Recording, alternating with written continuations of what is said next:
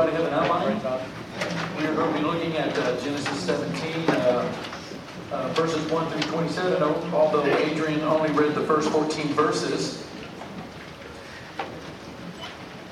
A comment that, uh, that Mark made about there being uh, 8.5 billion bugs in a square mile reminded me of something that Ellen said uh, uh, not too long ago. I said something about camping, and Ellen is not a camper. and she said, Well, if the outdoors are so great, then why do the bugs try to get inside my house? yeah. Let's pray.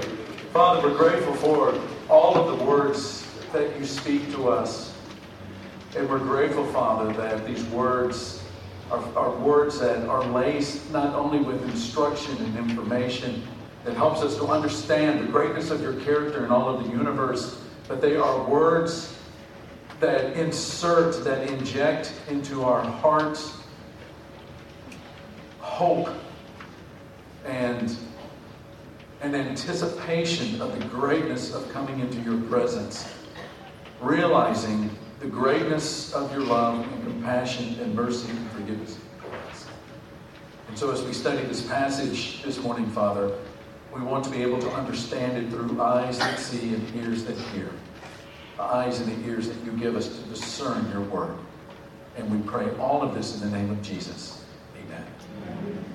I was uh, reading an article in a journal by uh, David Dark, who is a professor of theology at Belmont College uh, in Nashville, and he was writing about Will Campbell.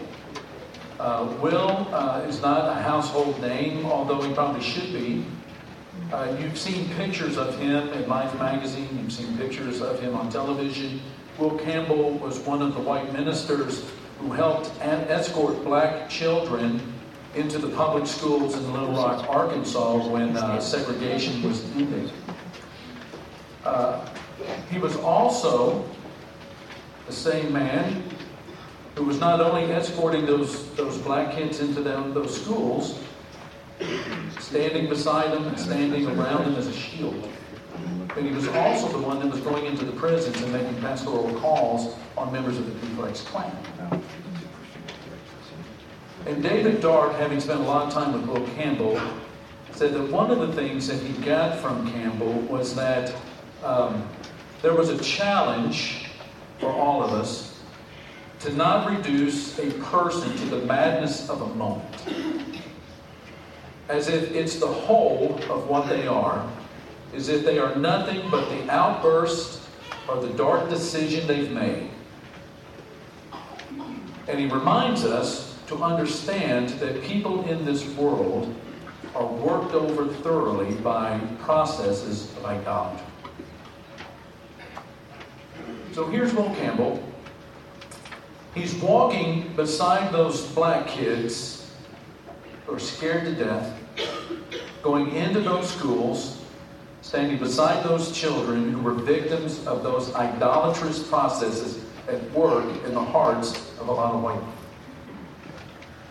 But he would also make those pastoral visits to imprisoned members of the Ku Klux Klan in an effort to uh, extricate them from the idolatrous processes working them over in their own hearts that in the end would try to pit them against other human beings in violent ways. I think that one of the great struggles human beings have is to not reduce themselves and their future to the madness of a moment.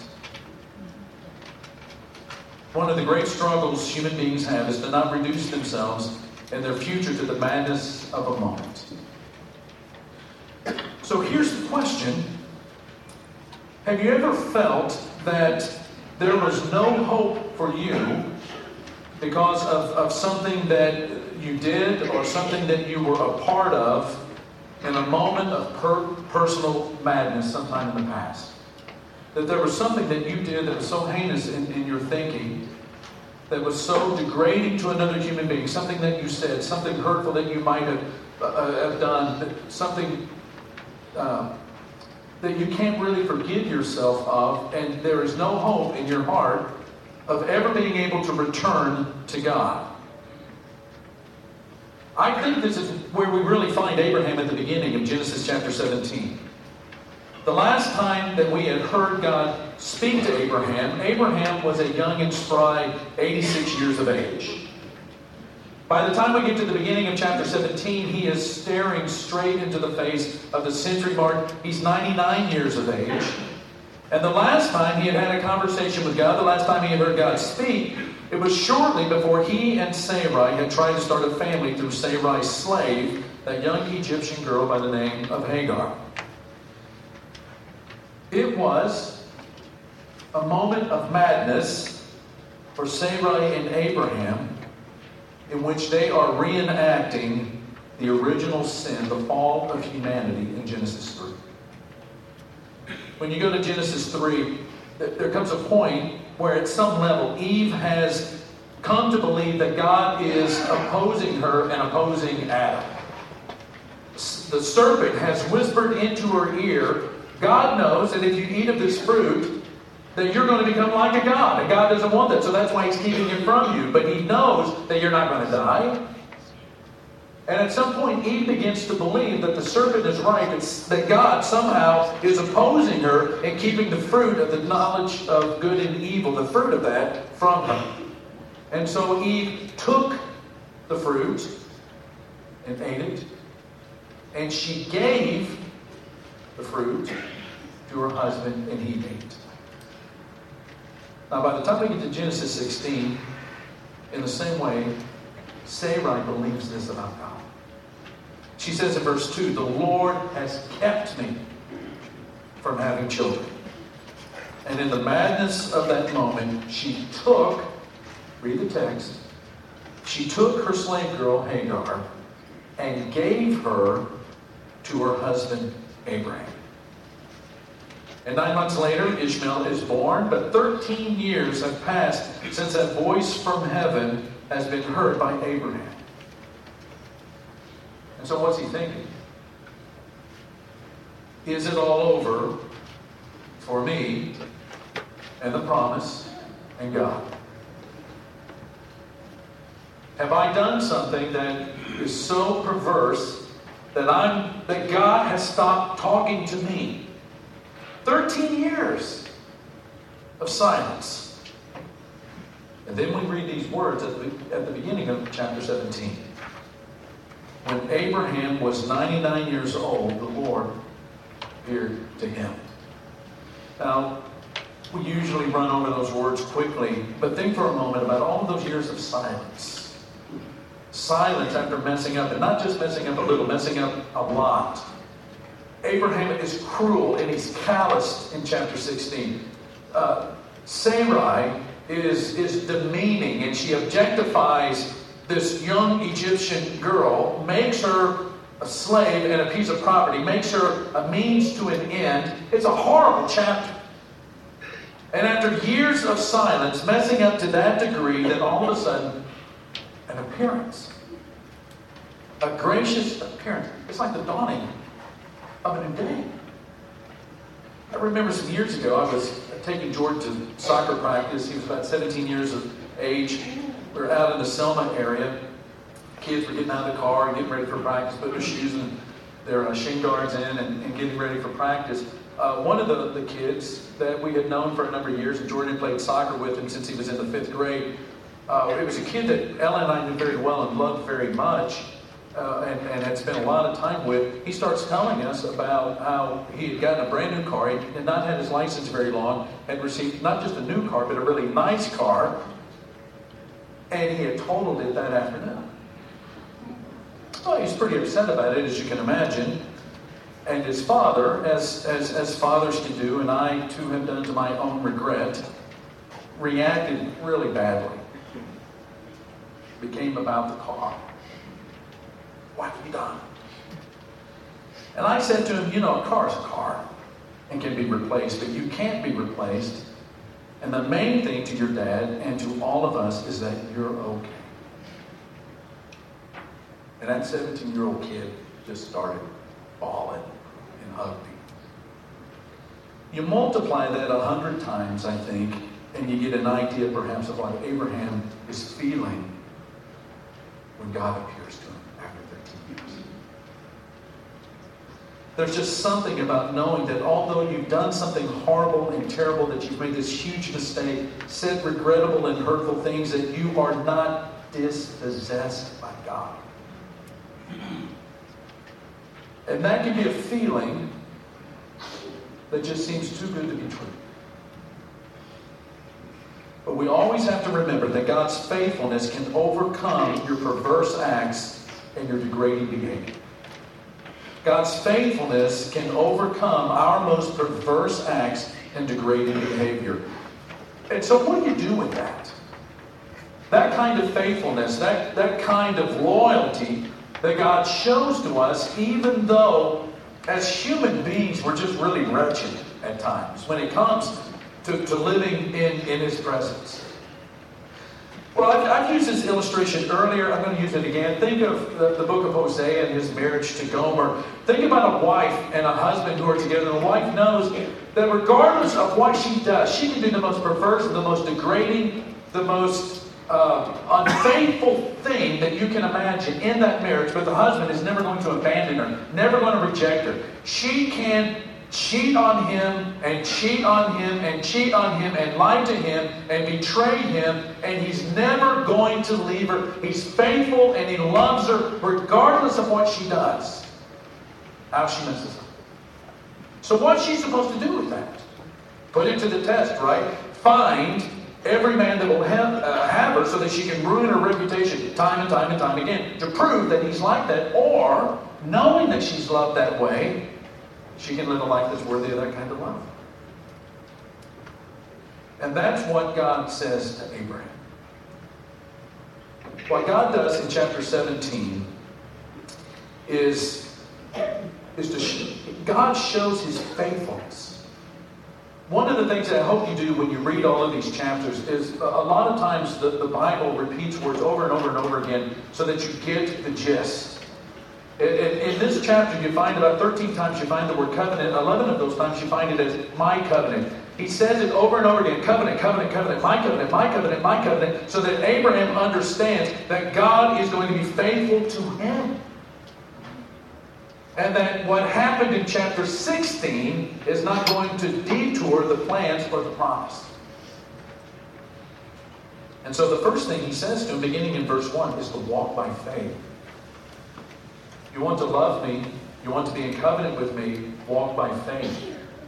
Walk by faith. He says in verse 1, I am El Shaddai, I am God Almighty. Walk before me faithfully and be blameless. Now, there are going to be some name changes, as those of you who've gone to Bible class already know. There are some name changes that are going to take place in this chapter. God is the first one. He has been known as El Elyon, God Most High, creator, possessor of the heavens and the earth. Now he reveals himself to Abraham as El Shaddai. Problem is, we don't really know what the word Shaddai means exactly. It's a difficult word. It, it, it's, a, it's a Semitic word. It has some kind of a connection to mountain what it seems to mean is that God is revealing himself to Abraham as the God of unassailable power, the God who is a rock the size of a mountain. And what he's doing is, from the very beginning of this reestablishing of a relationship, at least in Abraham's mind, he is revealing himself as the absolute and conclusive, indisputable, and unequivocal power of the universe that is reestablishing that covenant in Abraham's heart and mind. And what God says to him is, I want you to walk before me, in front of me, faithfully and blamelessly. Now, notice that he does not say, I want you to walk with me, which is the kind of thing that Enoch did in, in Genesis chapter 5. Enoch is one of those mysterious characters. He, he's such a righteous person. He walked with God, and then one day, Enoch wasn't. That's not what's being said here. God is saying, I want you to walk before me in my favor. Think of a, of a shepherd with sheep and the way that, that a shepherd leads the, the sheep and, and guides them and directs them to those places where the sheep are going to flourish and where the sheep are going to thrive. That's the kind of thing that God is saying, because you have a God like me and because you have a God that is faithful, walk before me in my favor. Let me direct you. Walk by faith. Walk by faith. It's the same thing that Paul writes in 2 Corinthians chapter 5. We walk by faith and not by what? Because that's what happens in Genesis 3 and Genesis 16. And it's also about what the name changes are about. Abram to Abraham, from father to the father of many. Can you imagine that? Here's a guy, 100 years old, never been a father to anybody, and all of a sudden he becomes the father of many. Everybody's laughing, saying, Yeah, that's a great name. Sarai to Sarah. Being renamed is an act of submission in the ancient world. It means that you're accepting the fact that somebody else controls your life and controls you. It's an act of faith. But he also says, be a sign of God's faithfulness. And here we bring up one of the favorite things that through the last several thousand years preachers have loved to preach about circumcision. In chapter 17, beginning in verse 10, this is my covenant with you and your descendants after you, the covenant you are to keep. Every male among you shall be circumcised. You are to undergo circumcision, and it will be the sign of the covenant between me and you. Now, circumcision was not invented in Genesis chapter 17. It was known among the Western Semitic people. Uh, if you went down into Egypt, the priestly caste were circumcised as well. But here's Abraham. He is from Mesopotamia. He has just arrived in the land, you know, sort of lately in terms of the people groups there. And he is now being introduced to it. And you can just see what he's thinking. You know, he's thinking to himself, you know, Noah gets the rainbow as a sign of the covenant. I get circumcision. But circumcision is absolutely significant. To be circumcised meant that it, it, was, it was penetration to the most intimate and personal areas of a person's life. And this being a part of this covenant that God is, has established with Abraham, he's saying that there's no part of you there's no part of you. The part that makes money, the part that makes children, the part that enjoys your wife. There, there's no part of you that I don't control. The thing that is most powerful about a human being is a thing that I control, which makes a very different kind of a relationship with God than is entertained most of the time in the world today. This cafeteria approach to morality, where we take what we like and we leave still there in the line what we don't like. Most people in the world want a morality that stays out of certain areas of their life. The people we marry, the ways that we make money, what we do with that money, how we, how, what we do with debt, Language, what we, what we put before our eyes, the things that we laugh at. Circumcision was a visible sign of devotion to God. And the biggest problem that the people of God were going to face, not only in Genesis, but in Exodus, all the way to Malachi, and all the way to, to Revelation, would be idolatry. And what was the way that idolatry was introduced to the people of Israel? Through immorality. And it was a reminder that God was their God and only their God and the sole God of their soul. Circumcision was a reminder of the commitment to God. But as with all religious practices, there's a danger that it will lose its significance. That having lost its significance, that it becomes a form of self-deception then all of a sudden Israel will not be so committed to God, but it will be committed to what it wants to do, even though it believes it's right to God, right with God, because they're circumcised. Israel would trust more in the act than in God. And so in Deuteronomy, as, as Moses is getting the people ready to go back into the land and to face all of those idols, he says, Circumcise your hearts, therefore, and do not be stiff necked any longer in Jeremiah chapter 4 circumcise yourselves to the Lord, circumcise your hearts. Ezekiel chapter 44, in addition to all of your other detestable practices, you brought foreigners uncircumcised in heart and flesh into my sanctuary. Notice what he said in heart, then the flesh. In Romans chapter 2, New Testament, a person is not a Jew who is one only outwardly, nor circumcision merely outward and physical. No, a person is a Jew who is one inwardly, and circumcision is circumcision of the what? Heart. Circumcision is of the heart by the Spirit, not by the written code. You ever wonder if we do that with baptism?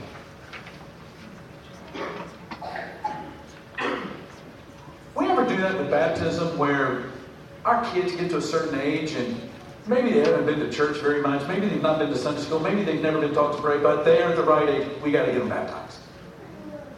Friends, baptism without faith, baptism without that commitment, where you're lining your life up with the will of God, is just getting wet. Baptism is not an alternative to faith.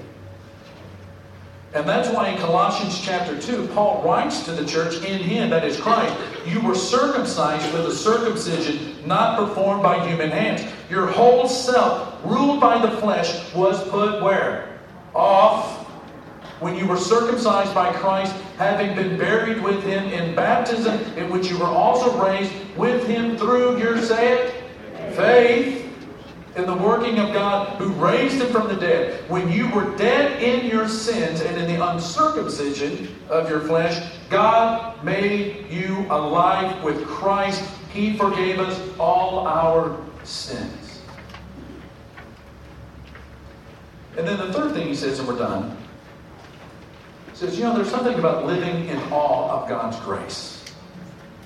You know, God is going to give Abraham and Sarah a, a, a child. He's going to give them a kid through Sarah. And to make that point so that, you know, the, the temptation of Hagar doesn't spring up again, he says over and over again, it's going to be through Sarah. You know, Sarah, your wife. And Abraham falls on his face and, and laughs. Now, what is that? What is that laugh? Probably inappropriate. Most of the commentators say that, oh, it's you know, a struggle with, you know, struggle with God. No, God has just revealed himself to Abraham as now. El Shaddai, unassailable power, the rock, the power, the might. To a hundred year old man, he says, You're going to have a kid. And Abraham falls down on his face before him. He doesn't turn his back, he doesn't walk away. He says, God, that's the most ridiculous thing I've ever heard in my life. He falls on his face and laughs. Abraham and Sarah commit the Genesis 3 type sin. Baby is born, 13 years of silence. God comes and says again, it's going to be through Sarah, you know, Sarah, your wife. And Abraham laughs. It's amazing. It's amazing. Have you ever laughed because something was too good to be true? Have you ever laughed, laughed out of amazement? And Abraham, are you sure it's not Ishmael? Are, are you sure that, I mean, I've loved him like his son for 13 years. Just had bar mitzvah. God says, no, it's going to be through Sarah, and you're going to name him Laughter. Because that little boy, every time you see him, is going to amaze you. And every time you say his name, you're going to be reminded that what I told you about today is going to happen later. When you think about it, it seems too good to be true. I think with Abraham and all of us, we sometimes find it hard to accept that what we, like Abraham, might produce in the flesh is not acceptable to God. And Abraham responds to God's grace. Look at verse 23. On that very day, on that very day, Abraham took his son Ishmael and all those born in his household, of all with his money, every male in the household, and circumcised them as God told him. Abraham was 99 years old when he was circumcised, and his son Ishmael was 13. Abraham and his son Ishmael were both circumcised on that very day. And every male in Abraham's household, including those born in his household or bought from a foreigner, was circumcised with him. There's just something about that silence being broken that um, that just really becomes a blessing. You think about, you know, fight that you have with your wife or a fight that you have with your husband and there's silence in the house. And finally somebody breaks the silence and everything kind of put back together again and everything's cool or maybe there's been some estrangement in the family or, you know, people at the workplace and all of a sudden things get kind of put back together and it's sort of this relief. Abraham, 13 years. The world, a little over 400 years of silence. between Malachi, the opening of the Gospel of Mark, it says, A voice crying in the wilderness. Silence broken. Silence broken. And the voice in the wilderness out of Isaiah chapter 42 is crying out and saying, You know, there's a king that's coming. There's a son of God who's coming. There's a son who's coming. And that voice is saying he's a son, but he's a king. And he's a king, but he's a son. And you got to lower those mountains and raise up those valleys and straighten those paths because that's how kings come into the world. And this son and this king, this king and this son, silence is broken. Says, You know why I've come? I've come so that you might have life. That you might not just have life, but you might have abundant life.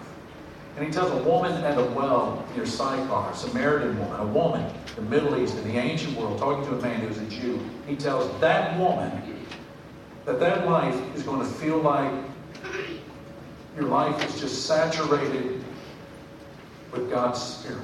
It just feels like life is just pouring out of you. It's like opening up a fire hydrant out of your belly and letting the life just shoot right out of you. But for that to happen, he had to die so that we might have life. There, he dies the death that we should have died, and he lives the life that we should have lived in order for us to get what he should have and did get when he was exalted to right We're going to have a couple of shepherds down here during the singing of this song.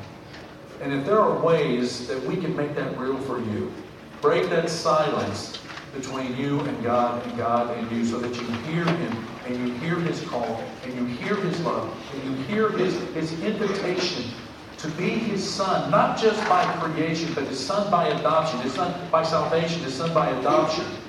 But during the singing of this next song, we're going to have a couple of our shepherds, our spiritual leaders, down here at the front. We want you to come down and talk to them as we praise God for the greatness of His faithfulness. Let's stand and sing together.